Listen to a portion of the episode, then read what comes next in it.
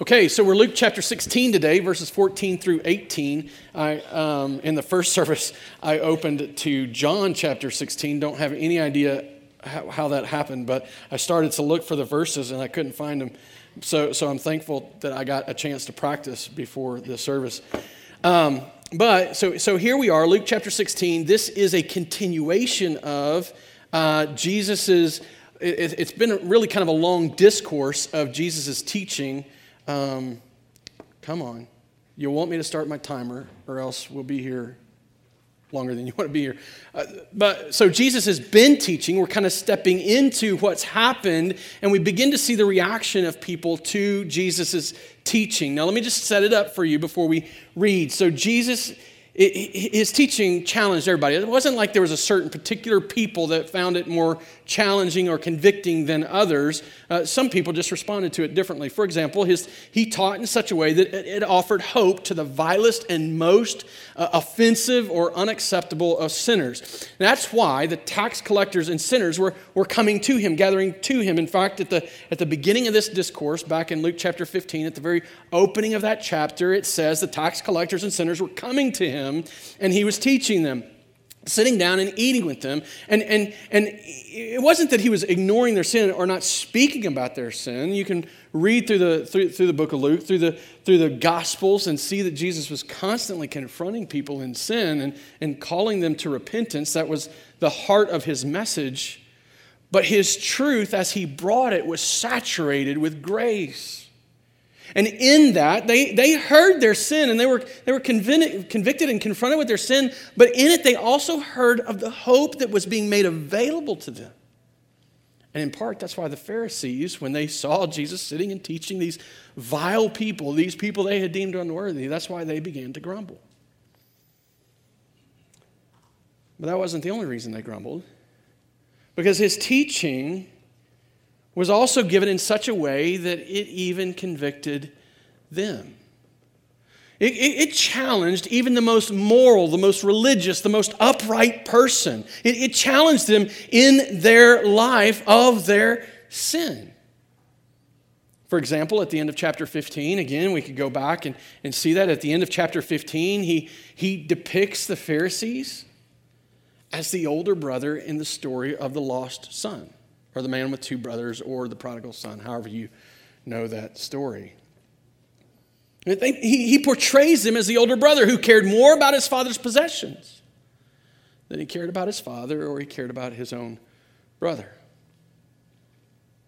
He also taught in such a way, and this is what we saw last week, that the repentant sinners that had become his disciples, the repentant sinners that had begun to follow him, he taught in such a way that he was constantly calling them to repentance. That repentance wasn't a one time event, that repentance or, or turning from your sin had, had become a lifestyle. And now that they, were, that they had recognized their sin, that they were continue to walk away from their sin, continue to follow Him, continue to commit their life to Him, to continue to, to, to live in the way that would honor Him.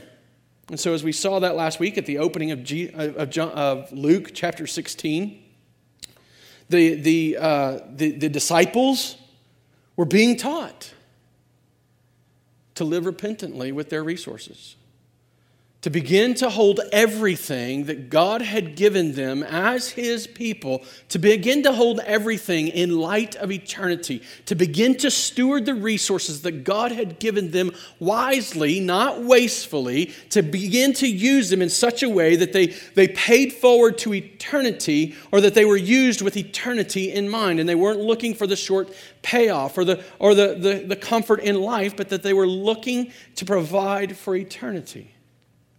Now, one of these groups, and it might surprise you, but one of these groups was more offended than any other. The tax collectors and sinners, now they, they, they came to Jesus, and it's not like everyone received what he said and, and accepted it and liked it. Many of them would have heard his teaching, seen his miracles, and walked away and, and rejected him. But man, the religious, the highly religious, the highly moral, the ones who were trying to convince everyone around them that they had nothing worth repenting over, they couldn't stand his teaching. Couldn't stand it, and they rejected him. And they grumbled about him. And as you'll see in their response to him today, their response to his teaching today, they begin to ridicule him. But that doesn't stop Jesus. He keeps teaching, he keeps bringing truth with grace. And that's kind of where we pick it up today. Chapter 16, beginning in verse 14, it says this The Pharisees, who were lovers of money, heard all these things and they ridiculed him.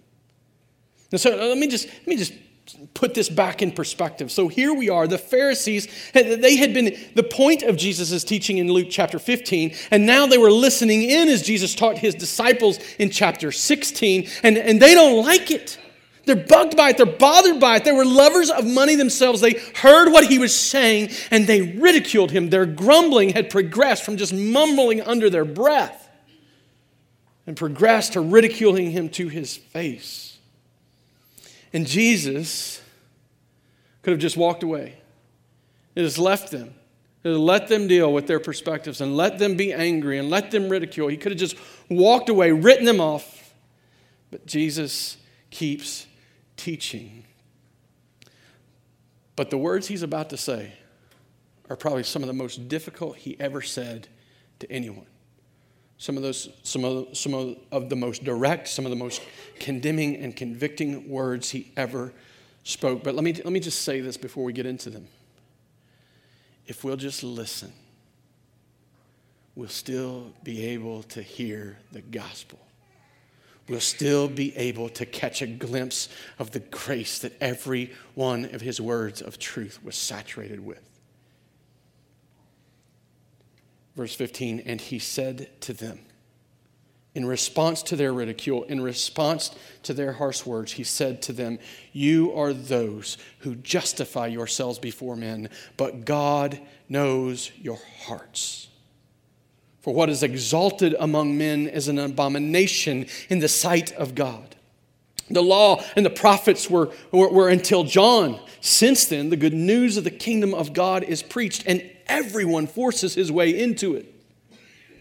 But it is easier for heaven and earth to pass away than for one dot of the law to become void. Everyone who divorces his wife and marries another commits adultery, and he who marries a woman divorced from her husband commits adultery. Now, the Pharisees had a problem. I don't think they understood their problem. I don't think they fully grasped how how serious their problem was. The symptoms were there. It was like at one point I had I had gallstones, and I eventually ended up having to have my gallbladder out. But I was I was headed to China on a mission trip, and and I had this this pain in my gut, and I would eat, and about 30 minutes later it'd be oh man, it was just serious pain, some of the worst pain I've ever known in my life. I, I couldn't get comfortable. I would sometimes it was so bad I'd end up throwing up. I mean, it was just intense pain and the, so there's these symptoms but but i didn't want to find out what it was because i didn't want to end up going and, and, or not being able to go to china on this short-term mission trip. And so we do end up at the doctor at one point and and he's like well the symptoms are there. Here's your problem. You see that's the reality of what happens. When we get sick when we have problems when our bodies are failing there's symptoms that show us the issue but we can ignore them. We can just completely be blind to them or we can decide that we're not going to pay any attention to them. That's ultimately what i did and for years, I ignored it. And finally, like 10 years later, I ended up getting my gallbladder removed. Well, these, these Pharisees, this is, this is them. They, they, they have a problem. And they're seeking to ignore it. They're, they're turning a blind eye to it. They're, they're trying to, to not see the symptoms of it. And because they can't see their problem, because they won't admit to their problem, when Jesus sits and eats with tax collectors and sinners, rather than rejoice over the fact that sinful people get to hear the good news of the gospel, they grumble. They complain about it. And they look down on Jesus and his work and they decide that his mission has nothing to do with them. Then, when in, in, response to that, he begins teaching and he begins poking at them and begins prodding at them and convicting them of sin and highlighting the issues that they have. They, they don't like that. They begin to ridicule. They begin to speak ill of Jesus. The language is actually, they turn up their nose to them. And there was one commentator that said that, that uh, a translation could be as literal as they blew their nose on him. Now, I don't know, I'm not a Greek scholar, but I mean, that's, that's how they thought of Jesus. I think that means they didn't like him. I, I, don't know if you catch that or not, but if you blow your nose on somebody, I'm assuming you don't care for that person. That was how they felt about Jesus. See, the thing is, is that they were done with him. They had no more use for him. They didn't like what he did. They didn't like what he said. I think it's a safe assumption they didn't like who he was. But they didn't understand their problem. You know what his teaching reveals? It reveals how serious their problem is.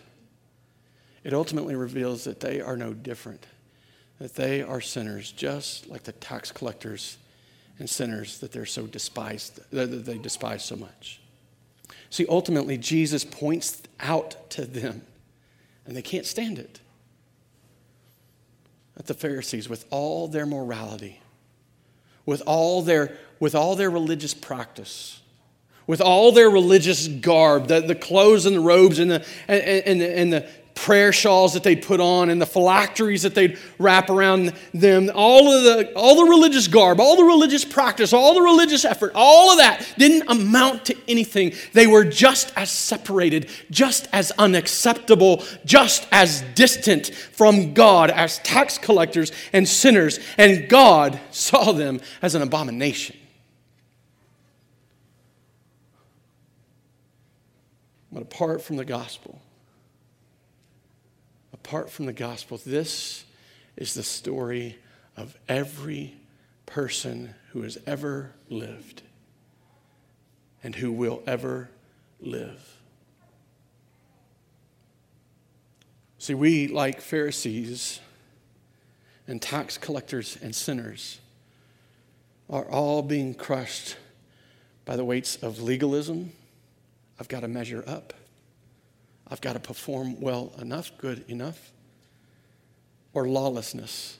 I'll determine my own way. Apart from the gospel, we are being crushed by these two perspectives. But because of the gospel, because of God's work through Jesus perfect life, his sacrificial death, and his victorious resurrection.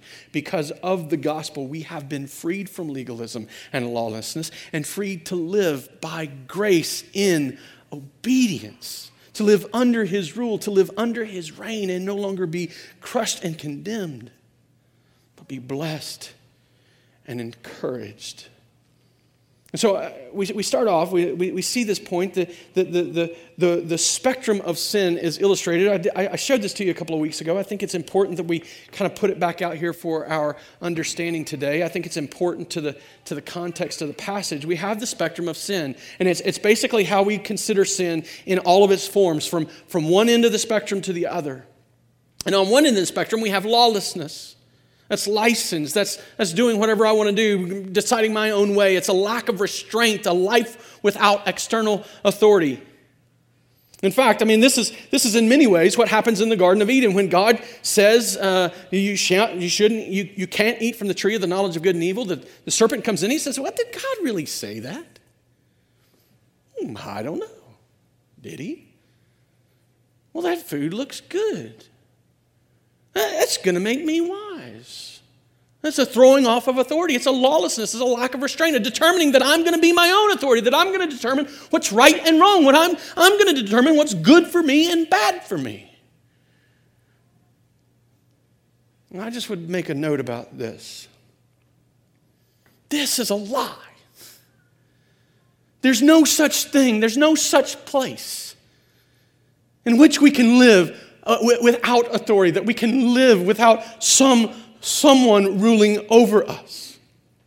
Now, I think it's interesting. We, we, we don't deal with it in these four verses specifically, but it's been building to this place in the, in the, in the context of Jesus' teaching. It's, we, we've seen it the last two weeks.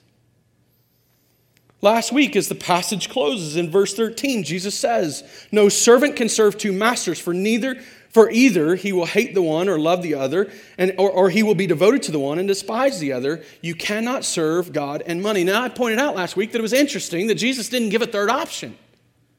That you're going to be the one commanding other things. Like you're going to be the one owning money.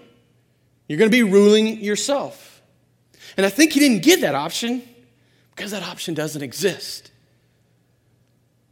Even possessions. And the word money, though it's translated in English, is the word mammon. It would have been speaking of, of earthly possessions, not specifically our dollar bills, but the possessions and the wealth we have. Even though there's times and ways we, th- we think we own it, it really ultimately, when we're given to it completely, when that's our God, or when, we, when, when that's the thing we look to for happiness and joy and satisfaction, it begins to own us. I used the, I, I used the, the, the, cartoon last week of the dog that was, the, whose owner was behind it picking up its mess and was like, oh, who owns who here? I'm like, the dogs have got us trained, right? We're picking up after them. We're providing all of their meals. We're making sure their homes are comfortable and a safe place for them to live. Who owns who? Even in our possessions, they begin to own us. They begin to rule over us. And, and regardless of how, what language we use about them, there's a reality that we will always be subject to something. We will always be under something's authority. Again, in, in, in, in the week before, in the, in the story of the father with the two sons, the, the, the lost son, the younger brother, was leaving his father to gain independence. And ultimately, what ends up happening is the, the, the, language, the text says he glued himself, he subjected himself, he tied himself, he made himself the slave of, owned by a pig farmer. Because his wealth ran out. It couldn't provide him the independence. He couldn't live under his own authority. He was going to be owned in some way. And so he finds himself subject to a pig farmer. And that's when he decides wait a minute. I'd rather be under the service of my father. The servants in my father's house are better off than me. See, the point is that we will always be under authority. I said it then and I'll say it now. We, will either be slaves to sin or we're going to be slaves to righteousness. There is no such position as truly being in our own authority. Lawlessness is a lie. Because what ends up happening is we begin to write our own laws. And they begin to control us. And they begin to own us. In fact, we begin to apply them to other people. So eventually, lawlessness becomes legalism. And it's almost indistinguishable. Because we're always going to be under some authority. On the other hand, on the other end of that spectrum, you have legalism. Now, let me, let me just go back. I, I, I need you to see. This is where the tax collectors and the sinners, if we were going to classify these people, the tax collectors and sinners would have fit under this lawlessness. Like the Pharisees would have looked at them and said, They're not religious, they're not following the law, they're not, they're not doing what God says they should do. So that's where they fit. But then you have the Pharisees who sit in legalism. And I would define that as this is that it's acceptance based on performance of strict rules, concerned more with what to do or, not to do. So we have these laws of, of, of, of do this and laws of don't do this. And, and I, I just follow the law and I don't care what my motive is and I don't care what the purpose is. I don't care about the inworking of, of that law. All I care about is what it looks like on the outside. And at the end of the day, we can be legalistic about all kinds of things. Those laws can come from all kinds of places. I'm more tolerant than other people. Did you know that about me? I'm the most tolerant person in this room. I'll bet you anything. Aren't I good? Don't you want to come up here and pat me on the back? Why aren't you as tolerant as me? You know, I bet I'm not just more tolerant because, you know, that's what makes a good person. I'm more merciful. Boy, if you knew how merciful I was. I am so merciful. Did you know that I volunteer at the elementary school out of the goodness of my heart to love on those little kids? You know, I sit on the board of Go 61, the you know, human trafficking organization that, that associated with our church. I'm so merciful. Why aren't you as merciful as me?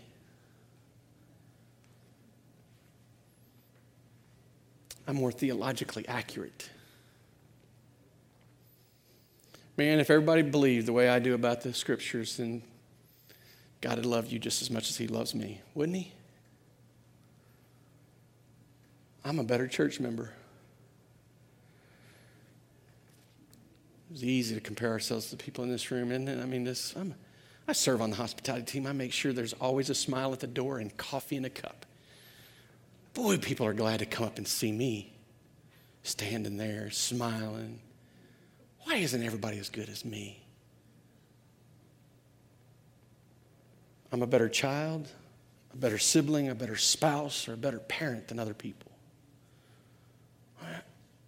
Who hasn't written these laws? Who hasn't compared themselves and expected these things of other people?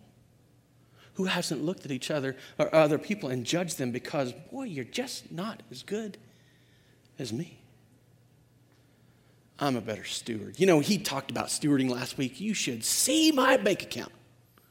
I give 10% plus.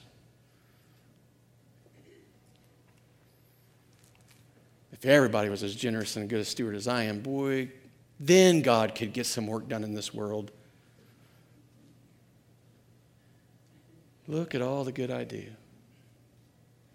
Look at how good I am. I am better than everyone else. I just wish they'd all be like me. We all write these laws. We all live by these laws. We all have a tendency to be Pharisees in our own hearts. But there's a law that matters more than any law we could possibly write. And it's the law I think that God is, or, or that Jesus was referring to in this passage.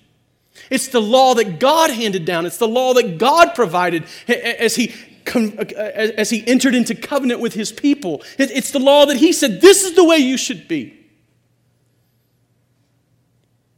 And these Pharisees, they had a problem. They had studied the law, they knew it inside and out, they, they, they were certain of it, but they had a problem. They were seeking to justify themselves by it. They were totally misusing, misunderstanding it, misapplying it, and, and in some ways destroying it.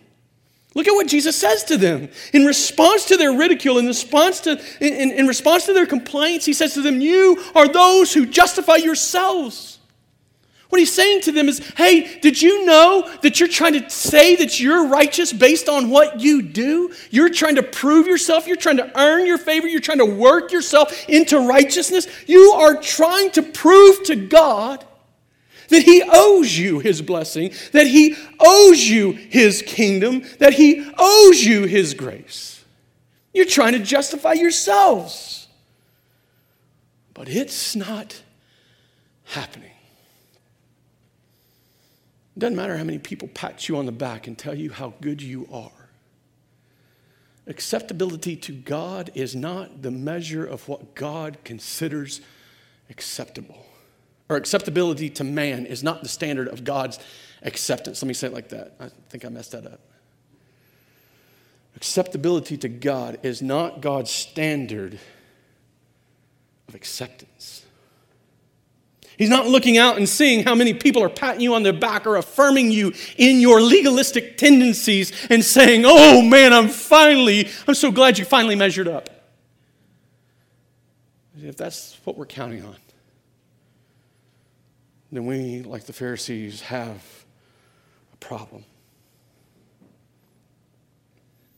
We have a serious problem because that is an abomination it's detestable, it's defiled, it's filthy, it's unacceptable. The truth is, is that word, that word lumps the Pharisees in. And these were moral people, right? Like they weren't people who were walking around just living horrible lives.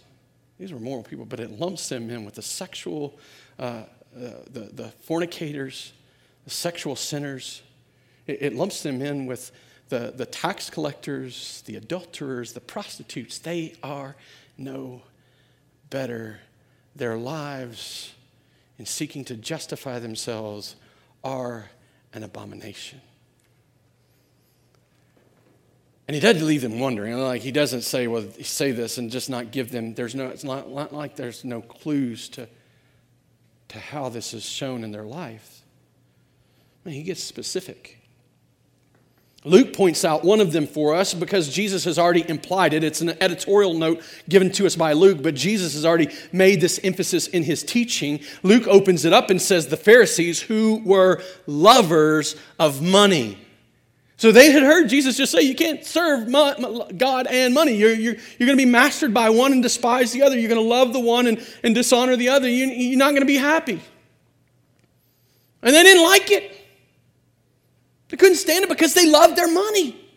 They loved their things. They looked at their things as a measure of success, as a measure of God's blessing. They, they determined that because we have stuff, God must love us. They loved their money. Jesus points out that they are covetousness and they are idolaters. And you see this play out, not just in, in that command that he gave, or not just in that statement that he made, but, but also as he depicts them or portrays them in, this, in the parable of the lost son. Remember, they're the older brother. The older brother, when he heard about his father's party for his younger brother, got angry. And why did he get angry?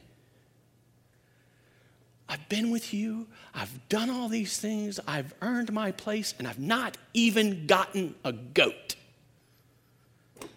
And you killed the calf for him. He was angry because he was having to share his stuff. The father sees the younger brother coming back. He runs out to him and he meets him and, he hugs him and he kisses him. And the, and the son is like, I'm not even worthy of being your father. And the father's like, I don't care. Be quiet. Hey, servant, go and get me the best robe and put it on his back. And, and the older brother's like, That's my robe. That's my stuff. Why are you giving it to him? Put the ring on his finger. That's my ring, the older brother says. Those are my shoes you're putting on his feet, and that's my calf. That's my fatted calf. Where is my cow? You see, these Pharisees, they loved their money, they loved their possessions, and they couldn't believe that in some way they were going to have to share the kingdom of God with the likes of tax collectors and sinners. They didn't want anybody to enjoy those blessings but them. They didn't want anybody to enjoy that stuff but them. And they loved their money more than they loved their God. Jesus says, Your filthy works are an abomination. You're not justifying yourselves, you are proving yourselves guilty. He goes so far as to say, You justify yourselves or you strive to justify yourselves, but God knows your heart. They are not just covetousness or, or covetous, they are not just idolaters who love money more than they love God, they are hypocrites. What is true about them on the outside is not true about them on the inside. God knows your hearts. Oh, they were quick to look down on the tax collectors and sinners, but they ignored the truth about who they were. They ignored the realities about why they did what they did. And then Jesus hits them in a place that would unsettle them. You see it in verse 18. He says, Everyone who divorces his wife and marries another commits adultery, and he who marries a woman divorced uh, from her husband commits adultery. Now, I, I need to just give you a side note here. Jesus is not giving us an extensive teaching on divorce and remarriage. Okay, this is not the end all be all of what the scripture or even what Jesus says about divorce and remarriage. So I don't want you to hear this and I don't want you to go get crazy and, and, and start reacting to all these things. Jesus is using the essence, he's using the ethic of God's law to show them that they are not measuring up, that they are as guilty of sexual sin as any prostitute or any other adultery. You see, here's the thing what they would do is they took, in, in, in obeying the law, they realized, well, this stuff is too difficult. Like, I don't like my wife, so I need a new one. And so they go to Deuteronomy chapter 24. You can go and read about it yourself. There's laws about divorce, and, and you can read. And it says that in the case of some indecency, if some indecency is found, divorce is allowed, right? And so what they do is over time, the rabbis start sitting around, they start talking about, well, hey, this is what I think indecency means. She burned your food. That's indecent. Like, I don't like a well done steak. I want mine medium. You're done. I need another wife, one that can cook. And if she can't cook, I'll find another wife. One, one, one report is that they, if they weren't attracted to them anymore, or if a wife let herself go in some way, then, then oh, I can just divorce you. That's indecent. You look indecent. Now, Jesus, he does give some explanation, I think, when, he, when, when he's confronted by the Pharisees and tested on divorce. He actually says that for, the, for, for, for adultery, for sexual immorality, a, a, a person, a, a, husband can divorce his wife. Now, there, there, there is that allowance. It's always an allowance, it's never a command. But what he's showing these Pharisees is that they aren't even really even upholding the law. Not only are they covetous, not only are they idolaters, not only are they hypocrites, they're lawbreakers.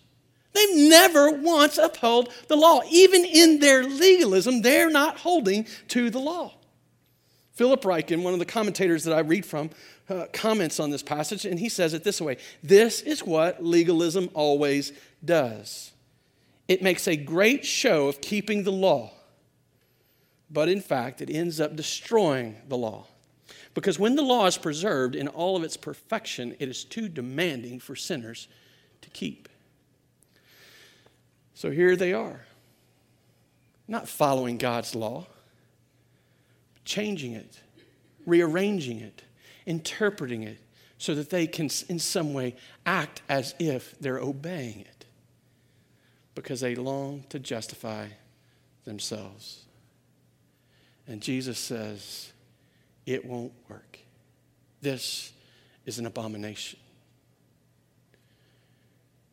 As hard as it is to hear, as hard as it is for me to say, so are we.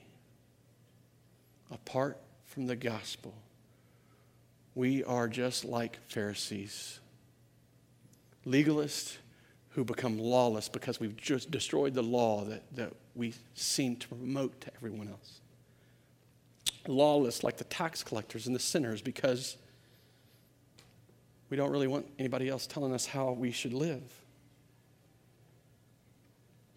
This is the scripture's clear. We read part of that passage earlier. None is righteous, no, not one. No one seeks God. He goes on to say, All have sinned and fall short of the glory of God. If we stand in front of the mirror of God's law, take an honest assessment of ourselves, the law will do exactly as God intended it to do. It'll show us to be sinners who need a Savior. this is difficult. These are challenging words. But in the middle of it, in the middle of it, if we'll just listen, we can hear the gospel verse 16 and 17, Jesus kind of kind of steps in and, and, and, and gives this bit of instruction. He says, The law and prophets were until John. Since then, since then, the good news of the kingdom of God is preached, and everyone forces his way into it. But it is easier for heaven and earth to pass away than for one dot of the law to become void. Listen, listen, there's a mistake, there's a, there's a, there's a misnomer and misunderstanding about the law we, we hear this and we automatically want to say, oh, in the old days, in the Old Testament, they got saved by obeying the law. And in the new days, now we get saved by faith. Well, well, Paul undoes all of that. This is not plan A, the law, and plan B, the gospel. These are, these are different stops along the same history of redemption. This is more like phase one of the gospel, phase two of the gospel. Their hope is this the law was theirs, given to them but it was never meant to stand alone. It was given purpose, it was given reason for existence. John Calvin tells us three reasons that the law existed. He tells us that it was so that, so that God's people would know God's righteousness and be able to see their sin. So God's righteous and we're not. The law proves that. The second thing it did was it restrained people who were afraid, like just, uh, just it would restrain evil. The third purpose he says that it was given was that God's people would know how to act, they would know what to do. And this is shown even in the Old Testament. We can see this in, in, as the Israelites come out of Egypt, as they are delivered by God out of Egypt, and they're standing at the foot of the mountain and they're entering into covenant with God, and He gives them the law, and He's about to speak the Ten Commandments. Do you know how the Ten Commandments start? You can go look it up. I'm not going to turn there at this point. It starts with an expression of grace, uh, of grace and gospel truth. I am the Lord your God who delivered you out of Egypt, who brought you out of slavery. And that becomes the conditional phrase that sets up the rest of the commandments. That's not a commandment, it's a statement of fact. It's an indicative. It's the reason that the commandments exist. I am the Lord your God. I'm giving you these commandments because I have authority over you and you are my people. And now, if you're going to be my people, this is what life looks like as my people. We see it happen in the Old Testament or the New Testament as well as Jesus has, has died and, and raised, and now he's with his disciples, those people who have, who have repented of their sins, who have trusted in him for salvation. Those people, he says to them, I have authority. Matthew 28, 18 through 20. I have been given all authority. All authority. You hear that? All authority. Go and make disciples, baptizing them in the name of the Father, the Son, and the Holy Spirit teaching them to obey all that I have commanded. You see, this idea is God's people are called to obey, but we are stuck with this problem. Apart from the gospel, we're all wrestling with legalism, seeking to prove ourselves, our lawlessness, lawlessness, seeking to go away of our own. We're all stuck with this weight, and it's killing us, it's crushing us. And Jesus says the law and the prophets were there. They were given to show men their sin, their need for a Savior. And then the prophets come along and they look back at the law and they say, hey, there's one coming. There's one coming, look for him. There's one coming that will fulfill all these promises and will do all of these things. He will be the one we're waiting for. And John the Baptist enters the picture, and here comes John the Baptist. And John the Baptist walks up, and he's the last of the Old Testament prophets, and he's the first of the New Testament preachers. He's a transitionary figure because he begins to be the voice of the one crying in the desert Repent, make straight the paths of the Lord. He's calling God's people, Israel, to return to God's law, to God's rule, to God's sovereign reign over their lives. And then he says, the one who's, the one who's coming, I'm not even, I'm not even worthy of tying his shoes. And so that day, standing in call, preaching and then baptizing, Jesus comes to him and he puts Jesus in the water and he pulls Jesus up and the heavens opening and, and, and, and God the Father speaks and he says, This is my Son in whom I am well pleased. This one that John had said was coming was being presented to him right then and there. The Holy Spirit comes down as a dove. He had been waiting and watching for these things. So he knew that Jesus is the one. And so then a few days later, I don't know how long it was, but sometime later, Jesus is walking towards him. John's out doing his thing. He's preaching about the, the, the, the one that's to come, the one that has come. The kingdom is coming, the reign and rule of God is here. And he sees Jesus coming. You can read about it in John chapter 1. He sees Jesus coming and he says, Behold, the Lamb of God who's come to take away the sin of the world. He is now not just preaching Old Testament prophecy, he is preaching New Testament gospel. Jesus has come to take away sins of the world. This is good news. You know why it's good news? Because the law is never going to pass away. And we will either be condemned by it or we will begin to live in obedience because the gospel has changed our hearts. God's reign, it's here to stay. His kingdom has come. And the death and resurrection of our Savior is good news because now, instead of being crushed by God's sovereign reign and sovereign rule, now we can be blessed beneath it.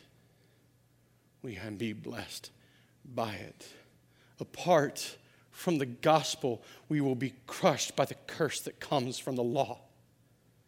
We will be crushed by legalism and lawlessness because it's all sin. It's all rebellion. In fact, it gets so muddy in the middle, we don't even really know which end of the spectrum we're on. But because of the gospel, we can live in obedience to the sovereign God who rules all things.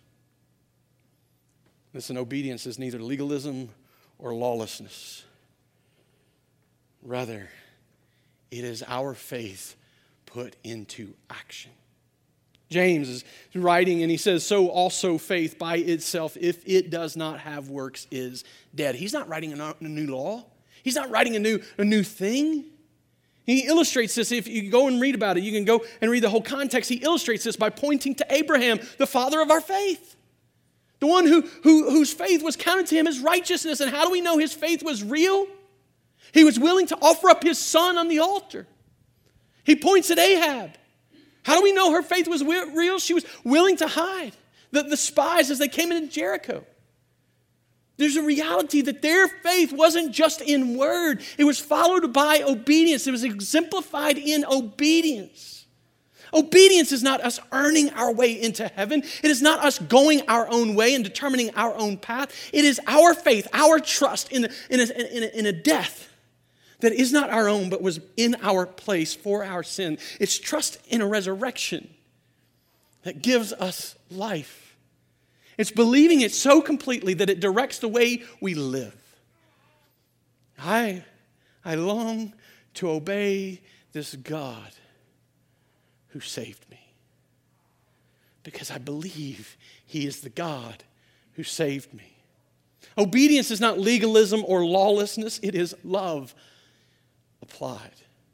We're always, we're always going to devote ourselves, give ourselves to the thing we love most.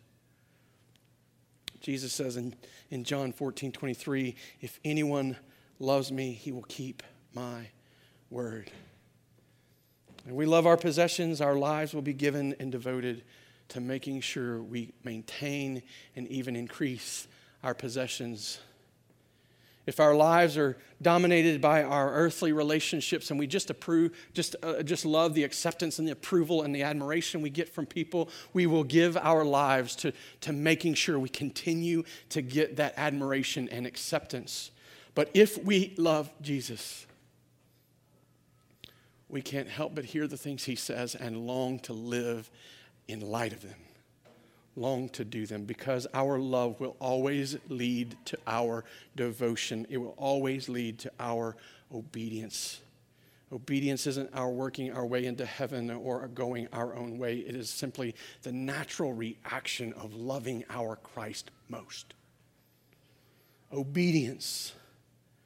Obedience is neither legalism or lawlessness, it is an act of worship. Romans 12, 1 says, and I should have put 12, uh, 1, 1 through 2. I appeal to you, therefore, brothers, by the mercies of God, to present your bodies as a living sacrifice, giving up yourself, giving, uh, giving up your desires, giving up your, uh, up your own life, just walking away from it, to present your bodies as a living sacrifice, holy and acceptable to God, which is your spiritual worship. And then he goes on to say that, the, that by the renewing of our mind, that we begin to understand the will of God we begin to be able to walk in obedience because the renewing of our mind, because of the giving up of our own selfish desires and our own selfish ways. Obedience is simply worshiping God.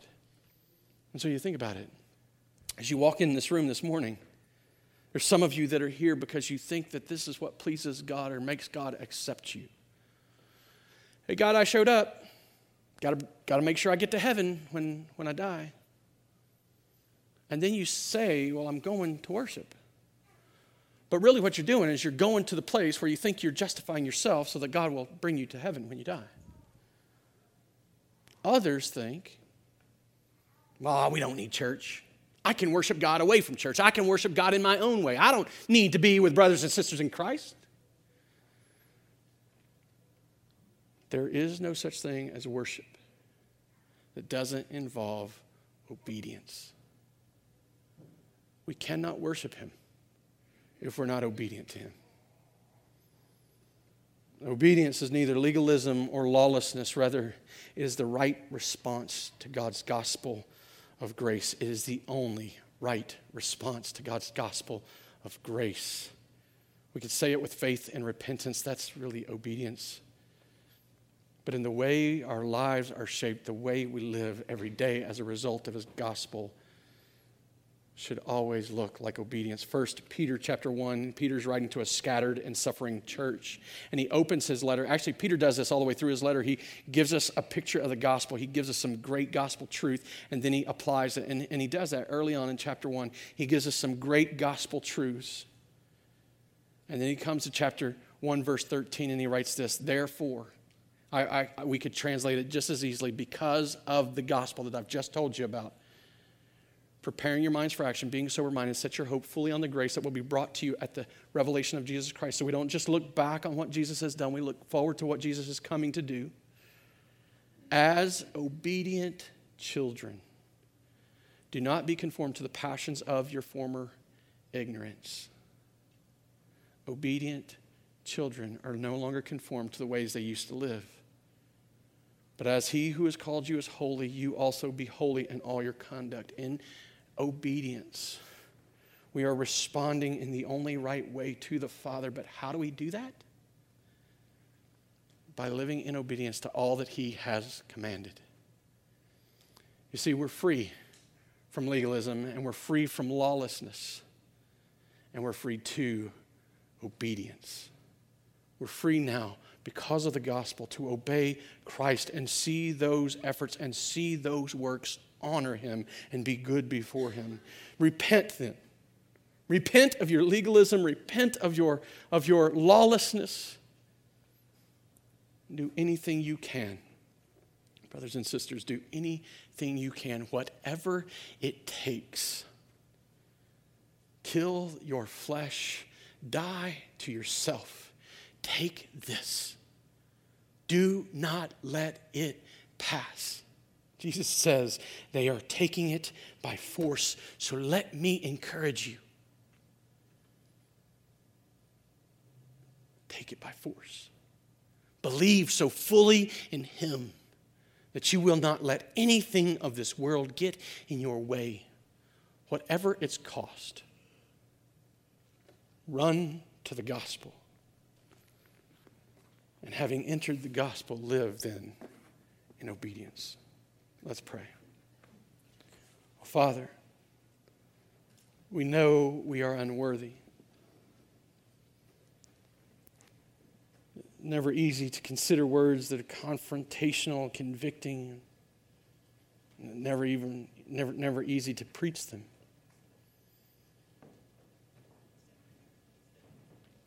But thank you for the reminder that we don't stand in your presence because of who we are or what we've done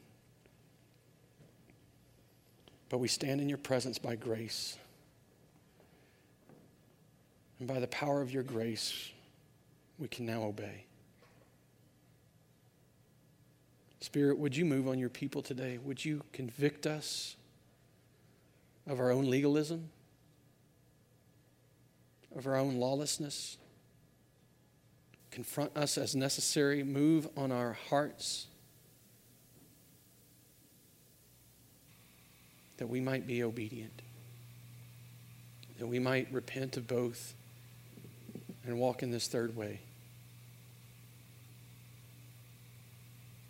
Jesus, thank you for your sacrifice, for your victory over death, and for all that you've blessed us with, your people,